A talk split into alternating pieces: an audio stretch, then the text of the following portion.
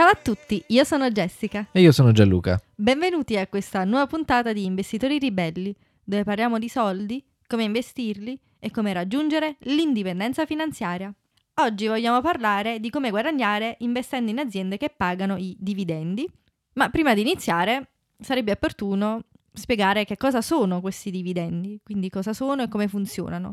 Poi soprattutto la terminologia, perché si chiamano dividendi, anche se forse la parola ci dovrebbe già aiutare a capire perché si chiamano dividendi. Eh, magari sì. Comunque, i dividendi sono solo un modo per gli amministratori dell'azienda di utilizzare i propri incassi netti. Infatti sono una delle tre cose che possono fare con gli incassi. Una è chiaramente investire di nuovo nell'azienda, quindi magari creare una nuova linea di prodotti, migliorare i propri locali e così via. Un'altra è ricomprare le azioni della propria azienda e questo è l'argomento della prossima puntata. Oggi invece ci focalizziamo sui dividendi, che sono null'altro che una porzione di questi incassi netti che l'azienda produce che vengono distribuiti a tutti gli azionisti.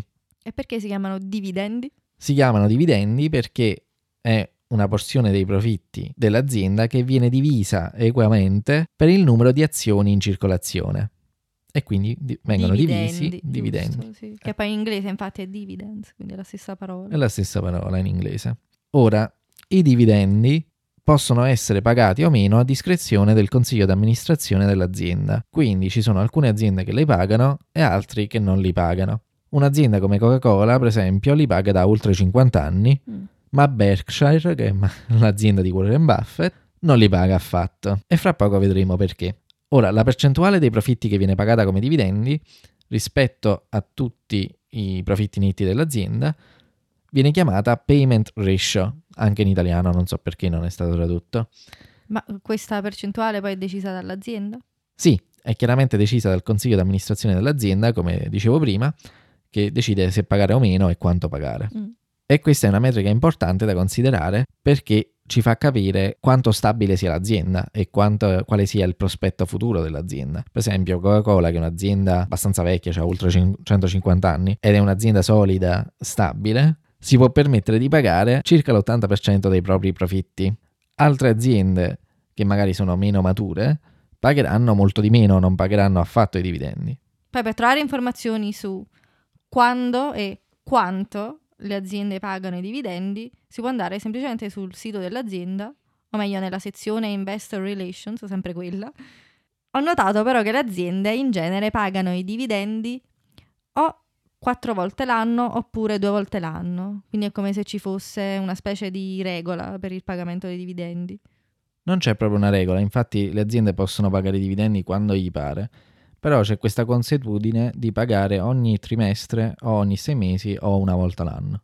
Forse perché va in concomitanza con quando fanno il financial report, quindi si trovano a capire quanto possono sborsare di dividendi o meno. Esattamente.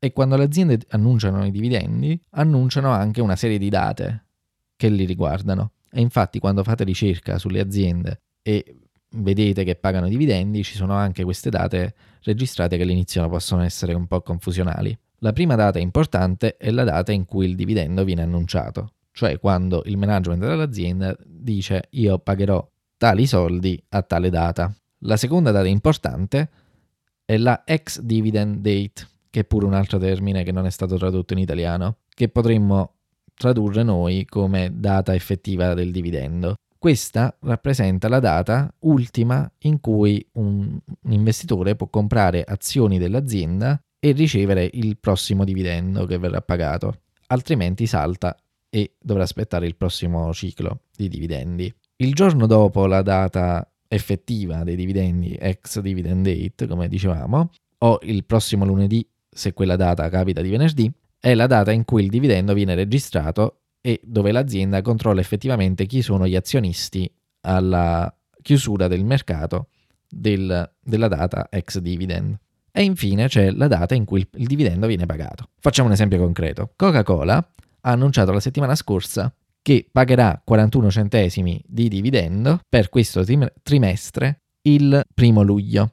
Quindi il primo luglio è la data in cui pagheranno il dividendo, la payment date. La settimana scorsa, non mi ricordo pre- precisamente che giorno, hanno annunciato il dividendo e la data effettiva a cui che la data ultima in cui un investitore può investire in Coca-Cola per ricevere questo dividendo sarà il 12 giugno, che essendo un venerdì significa che Coca-Cola andrà il 15 giugno, il lunedì, a vedere chi sono gli azionisti al 12 giugno e compilerà la lista di tutte le persone che devono essere pagate in questo modo. L'ultima metrica importante da considerare quando si investe in aziende che pagano dividendi è il cosiddetto dividend yield, cioè la percentuale di rendimento che l'azienda paga in dividendi rispetto al prezzo delle azioni il giorno in cui annunciano il dividendo. Mm. Quindi vuol dire che se compro un'azione di Coca-Cola e in quel giorno l'azione costa 50 dollari, allora devo calcolare questo dividend yield sul prezzo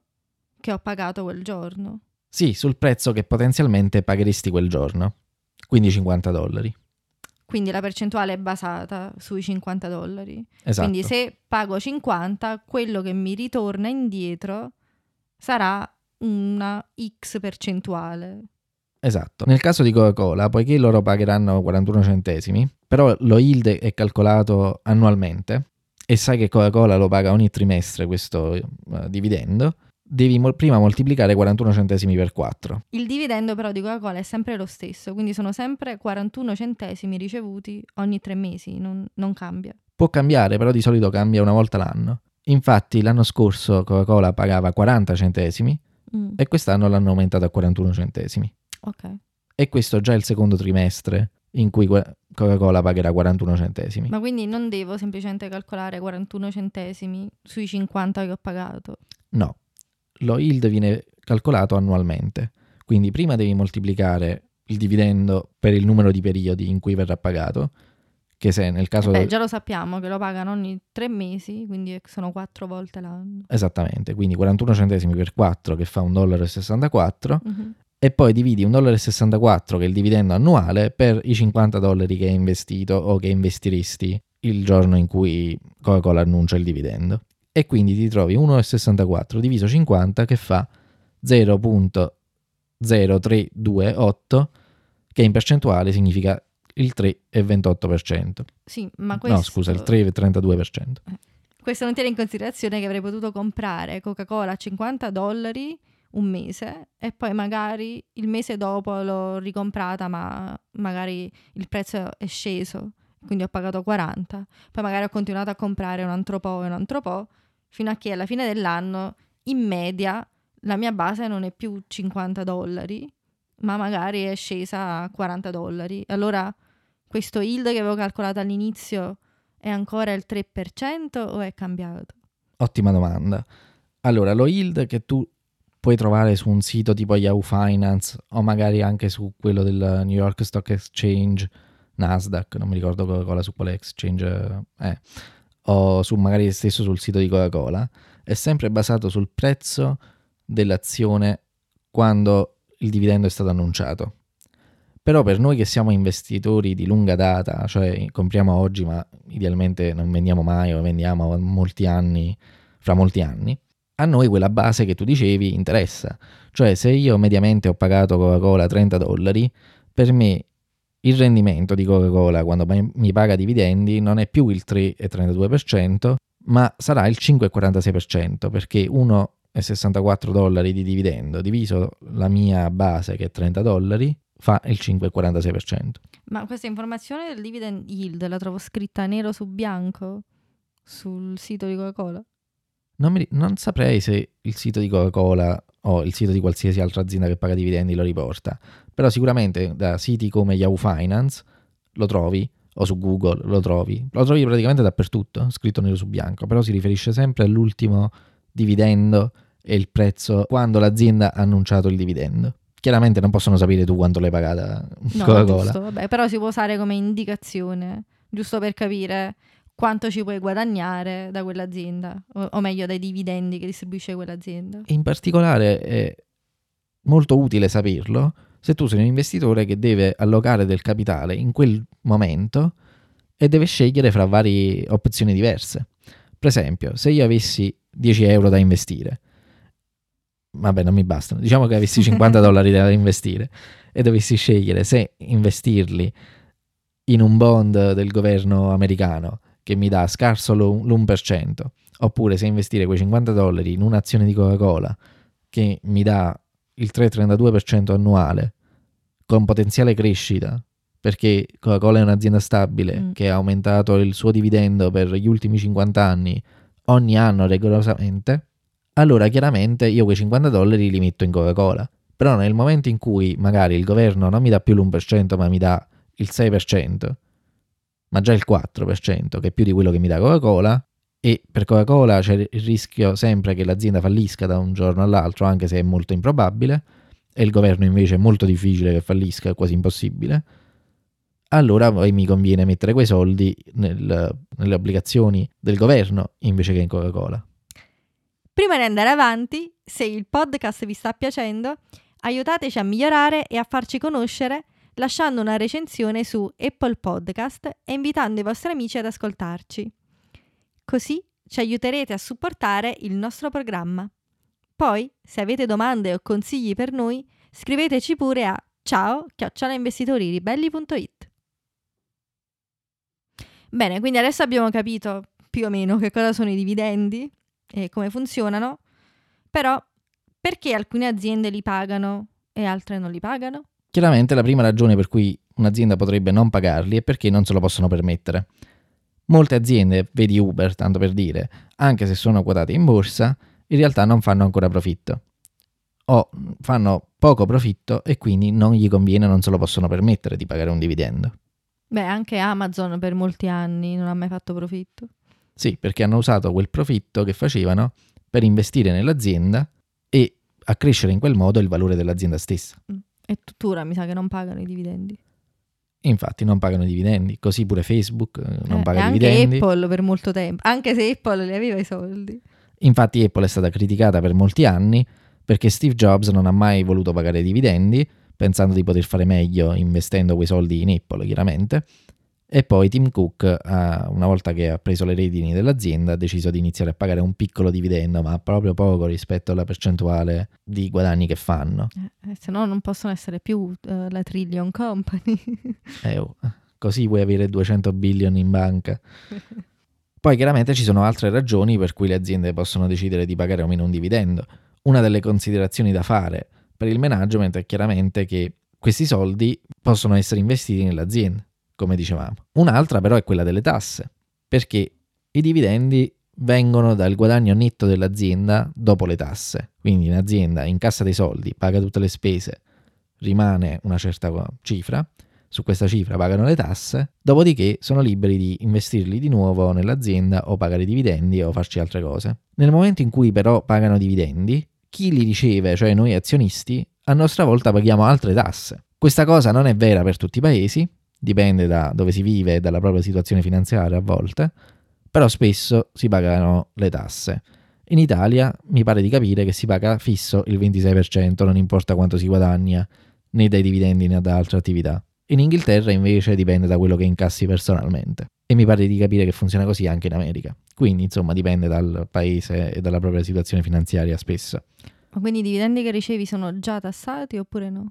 Di solito li ricevi già tassati, però dipende dal tipo di aziende in cui investi. Per esempio, qui in Inghilterra, quando ricevi i dividendi da aziende non inglesi, quei dividendi sono già tassati. Però quando ricevi i dividendi da aziende inglesi, quelli finiscono nella dichiarazione dei redditi a fine anno e quindi vengono tassati dopo. Spesso però i broker e gli altri prodotti finanziari che un uh, investitore novizio può comprare includono già le tasse come parte del proprio prodotto. Quindi, per esempio, se investite in un ETF, i dividendi che ricevete da quell'ETF normalmente sono già tassati. Chiaramente potreste dover fare una dichiarazione dei redditi per dire io ho pagato queste tasse che non dovevo pagare, quindi Stato rimborsami. Però dipende di nuovo da dove vivete e dalla vostra situazione finanziaria. Però, nonostante ciò, è una considerazione che il management dell'azienda deve fare, perché deve pensare, ok, questi, questi soldi sono già stati tassati una volta, verranno tassati un'altra volta, allora che guadagno farà il mio azionista? Conviene che glieli pago o conviene che faccio qualche altra cosa? Un'altra cosa che possono fare se non vogliono investire nell'azienda né pagare i dividendi è l'argomento della nostra prossima puntata, che è quello di comprare dal mercato le azioni della propria azienda, che effettivamente è un altro modo per pagare gli azionisti, perché aumenta la quantità, di, la percentuale di azienda che ogni azionista possiede in questo modo e quindi i dividendi futuri eh, verranno distribuiti in maniera di nuovo proporzionale e quindi per una persona che adesso ha l'1% dell'azienda e magari dopo che l'azienda ha comprato di nuovo le azioni sul mercato possiede l'1,1%, quando poi quell'azienda deciderà di pagare un dividendo ti spetterà di più in percentuale del guadagno dell'azienda. Ma di questo di nuovo ne parleremo in dettaglio nella prossima puntata. Quindi essenzialmente abbiamo detto che se le aziende pagano i dividendi è perché se lo possono permettere, mentre quelle che non le pagano è perché appunto no, non hanno proprio soldi per poterli pagare, quindi fanno meglio a non farlo.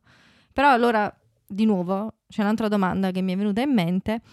Quindi se vediamo un'azienda che paga dividendi, questo significa che l'azienda sta andando bene? O c'è possibilità che le aziende possano continuare a pagare i dividendi solo per magari coprire il fatto che in realtà non stanno andando bene.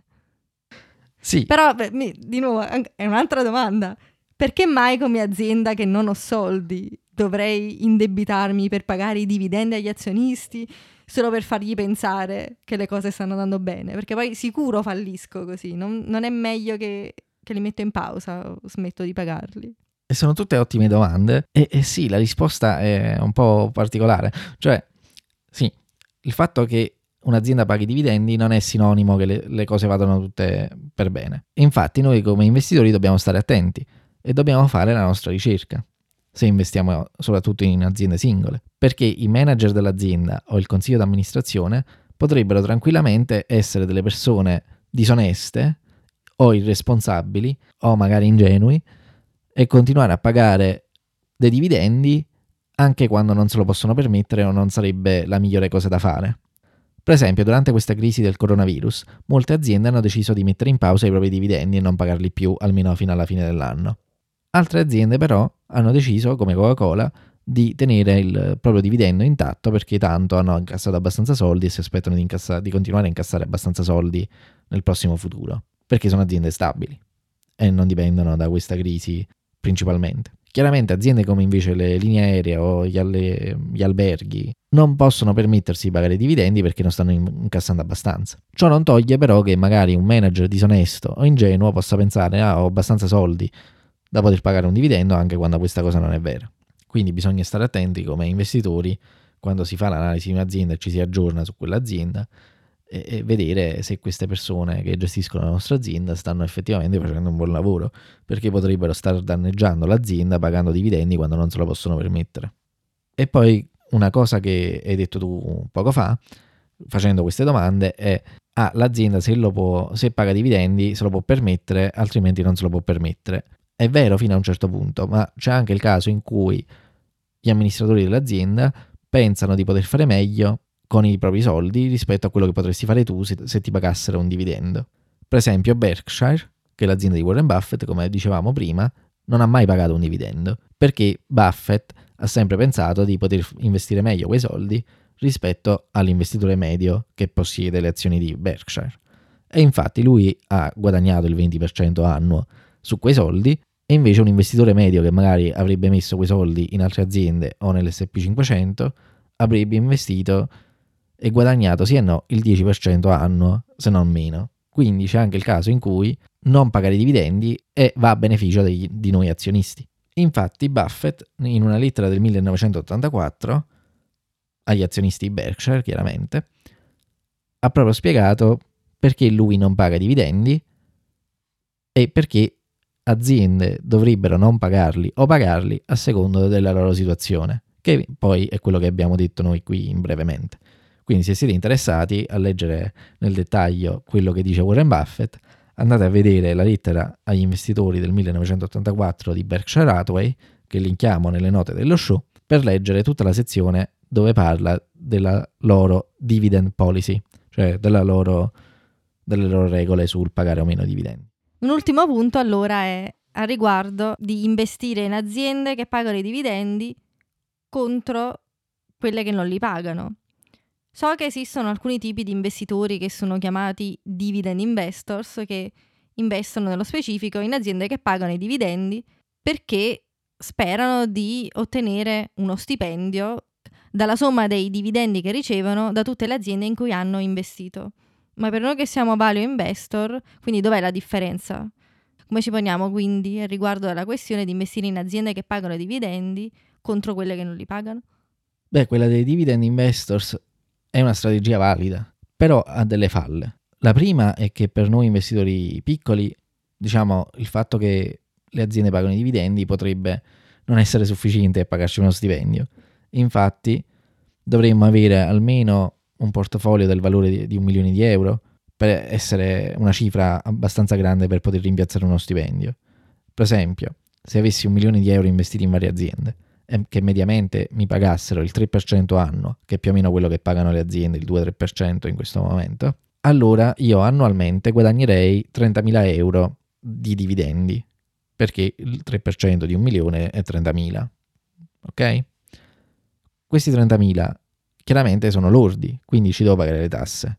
Una volta che ci ho pagato le tasse, mi rimangono più o meno 22.000 euro circa, che quindi al mese, per rimpiazzare lo stipendio, diciamo così, sarebbero 1.850 euro circa. Chiaramente 1.850 euro in Italia è un buono stipendio, però devo avere anche un milione di euro investito. Eh, infatti. Eh. Potrei magari con mezzo milione, la metà, guadagnare la metà, 15.000 euro, che sono più o meno 1.000 euro al mese, che pure sarebbe un buono stipendio in Italia. Però chiaramente l'altra falla è che i dividendi possono essere sospesi in qualsiasi momento. Per esempio arriva il coronavirus e molte aziende hanno deciso ah non lo paghiamo più per quest'anno il dividendo, lo paghiamo di meno. Quindi non ci si può fare proprio affidamento. Se tu vuoi rimpiazzare il tuo stipendio semplicemente dai dividendi, ben venga, però chiaramente devi avere molti soldi investiti e soprattutto comunque non ci devi fare affidamento, devi avere comunque dei soldi da parte o almeno un'altra fonte di guadagno. Però può essere un ottimo modo per integrare una pensione nel momento in cui si va in pensione di naturale età, oppure per rimpiazzare completamente il proprio stipendio se si riesce a mettere da parte abbastanza soldi da poterselo permettere con un minimo di margine di sicurezza. Infatti c'è proprio un movimento che si chiama il movimento FIRE, a volte chiamato movimento ERE, che sono praticamente entrambi i movimenti che eh, incitano al pensionamento in anticipato di, dei partecipanti, in cui i partecipanti cercano di risparmiare il più possibile durante pochi anni, investire quasi tutto quello che guadagnano, cercare magari di incrementare i propri guadagni trovando lavoretti secondari o migliorando il proprio lavoro, magari avviando un'attività e quindi di nuovo risparmiare molto di più del normale, investire tutti questi risparmi e arrivare il prima possibile ad avere un uh, portafoglio abbastanza grande in modo tale che tra la crescita normale che le aziende hanno anno per anno, che però è variabile, e i dividendi che ricevono, riescono a vivere solo dei propri investimenti. Anche noi alla fine abbiamo l'obiettivo di raggiungere potenzialmente uno stato in cui i nostri investimenti ci pagano abbastanza sia in forma di dividendi sia in forma di eh, vendita di azioni che sono aumentate di valore o in altri modi più avanzati e sopperire a quello che sarebbe lo stipendio che andiamo a rinunciare andando in pensione prima. Però chiaramente non abbiamo questo come obiettivo da, per i prossimi 5 anni, ma magari per i prossimi 10-15 anni. Chiaramente se ci arrivassimo prima non è che ci dispiacerebbe. Quindi volendo concludere, allora possiamo dire che i dividendi non sono altro che un modo di fare un guadagno dai propri investimenti, un po' come un affitto, diciamo, e poi anche per ridurre la propria esposizione ad un'azienda, quindi riducendo i rischi. E poi i dividendi possono sostituire, come stavamo dicendo adesso, almeno in parte uno stipendio o una pensione, però non si può fare affidamento solo su questo perché, come abbiamo visto con il coronavirus, possono essere sospesi e quindi se stavamo contando solo su quello poi potremmo trovarci nei guai. Infatti, e sulla questione di ridurre i rischi, magari non abbiamo proprio detto per bene che cosa significa. Ci siamo soffermati di più sulla questione di andare prima in pensione. Però in realtà come value investors io e te contiamo sui dividendi per ridurre la nostra esposizione agli investimenti che abbiamo fatto. Prendi Coca-Cola, per una persona che ha investito 50 dollari adesso, quella persona può considerare il dividendo che riceverà quest'anno di 1,64 dollaro come una riduzione sui 50 dollari del propria, della propria esposizione a Coca-Cola. Quindi potrà dire, ok, io ho investito 50 dollari, però 1,64 dollaro mi sono tornati e quindi quello che effettivamente investito in Coca-Cola è 48 dollari e qualche cosa in ogni azione. Quindi utilizzare i dividendi non per sopperire lo stipendio, ma come mezzo per diminuire l'esposizione a rischio. Quindi di fatto li stiamo reinvestendo nella stessa azienda, i soldi che ci tornano indietro. Non proprio reinvestire, perché reinvestire significa che io ricevo un dollaro e 64 mm. e ci compro un'altra azione di Coca-Cola insieme no, ad altri però soldi. ricevo quel dollaro e 64 e lo uso contro il prezzo che già ho pagato di Coca-Cola. Non lo reinvesto, però mi è stato utile per diminuire il rischio Esattamente, tu riduci il rischio che se Coca-Cola fallisce hai perso tutti i soldi, no? Perché... No, mi è rimasto quel dollaro e 64. Eh, dei 50 dollari che hai investito, se Coca-Cola fallisse oggi ti è rimasto un dollaro e 64. Eh, esatto, quindi io, il mio rischio è stato 50 meno 1,64. Mm. E chiaramente a lungo andare questo rischio si riduce sempre di più man mano che l'azienda continua a pagare dividendi. Una cosa interessante a questo proposito è che Buffett ha comprato Coca-Cola tanti anni fa e si scendi e eh, ogni tanto vediamo qualche post, dice ah, è meglio essere investitori o è meglio essere il CEO di un'azienda grossa come Coca-Cola. E a conti fatti conviene essere investitore perché Buffett riceve molti più soldi di, eh, del CEO di Coca-Cola, non mi ricordo quanti milioni in più, ma mi pare una cosa tipo 100-200 milioni contro, so, tan- contro i 10 milioni eh, rotti che prende il CEO. Eh, il CEO deve andare in ufficio, deve fare conferenze, insomma deve lavorare. E invece Buffett, Buffett deve stare solo seduto alla scrivania. Infatti Buffett sta seduto sulla poltrona a leggere il giornale Vabbè, fa altre cose, non è che fa solo quello, però non si deve preoccupare di Coca-Cola, intanto Coca-Cola gli paga molto di più di quello che paga il proprio CEO. Eh, o Siskendi, che è un'altra azienda in cui Buffett ha investito, che ha pagato, ha comprato, Buffett ha comprato il 100% dell'azienda, non ha investito solo nelle, in azioni. Ha iniziato a comprare azioni dell'azienda e poi a un certo punto l'ha comprata tutta.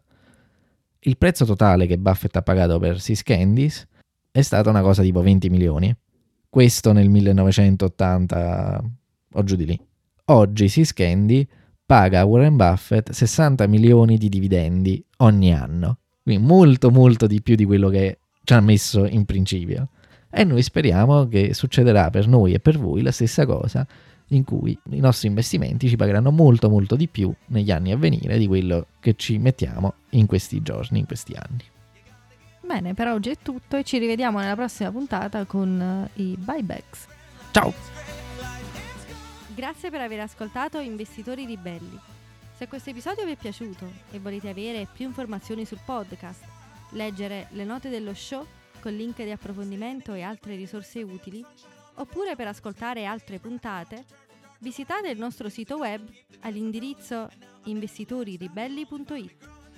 Soprattutto, Ricordate di iscrivervi al podcast nella app podcast di Apple su Spotify oppure nella vostra app preferita. E per rimanere sempre aggiornati, iscrivetevi alla nostra newsletter su investitoriribelli.it. Vi ricordiamo che Investitori Ribelli non è un programma di consulenza finanziaria. Tutti gli argomenti trattati sono da considerarsi contenuti generali a scopo educativo ed informativo. Pertanto non costituiscono né sostituiscono la consulenza di un esperto finanziario. Prima di prendere alcuna decisione finanziaria, assicuratevi di esservi accuratamente informati. Questo podcast è solo per la vostra educazione ed intrattenimento e speriamo che vi sia piaciuto.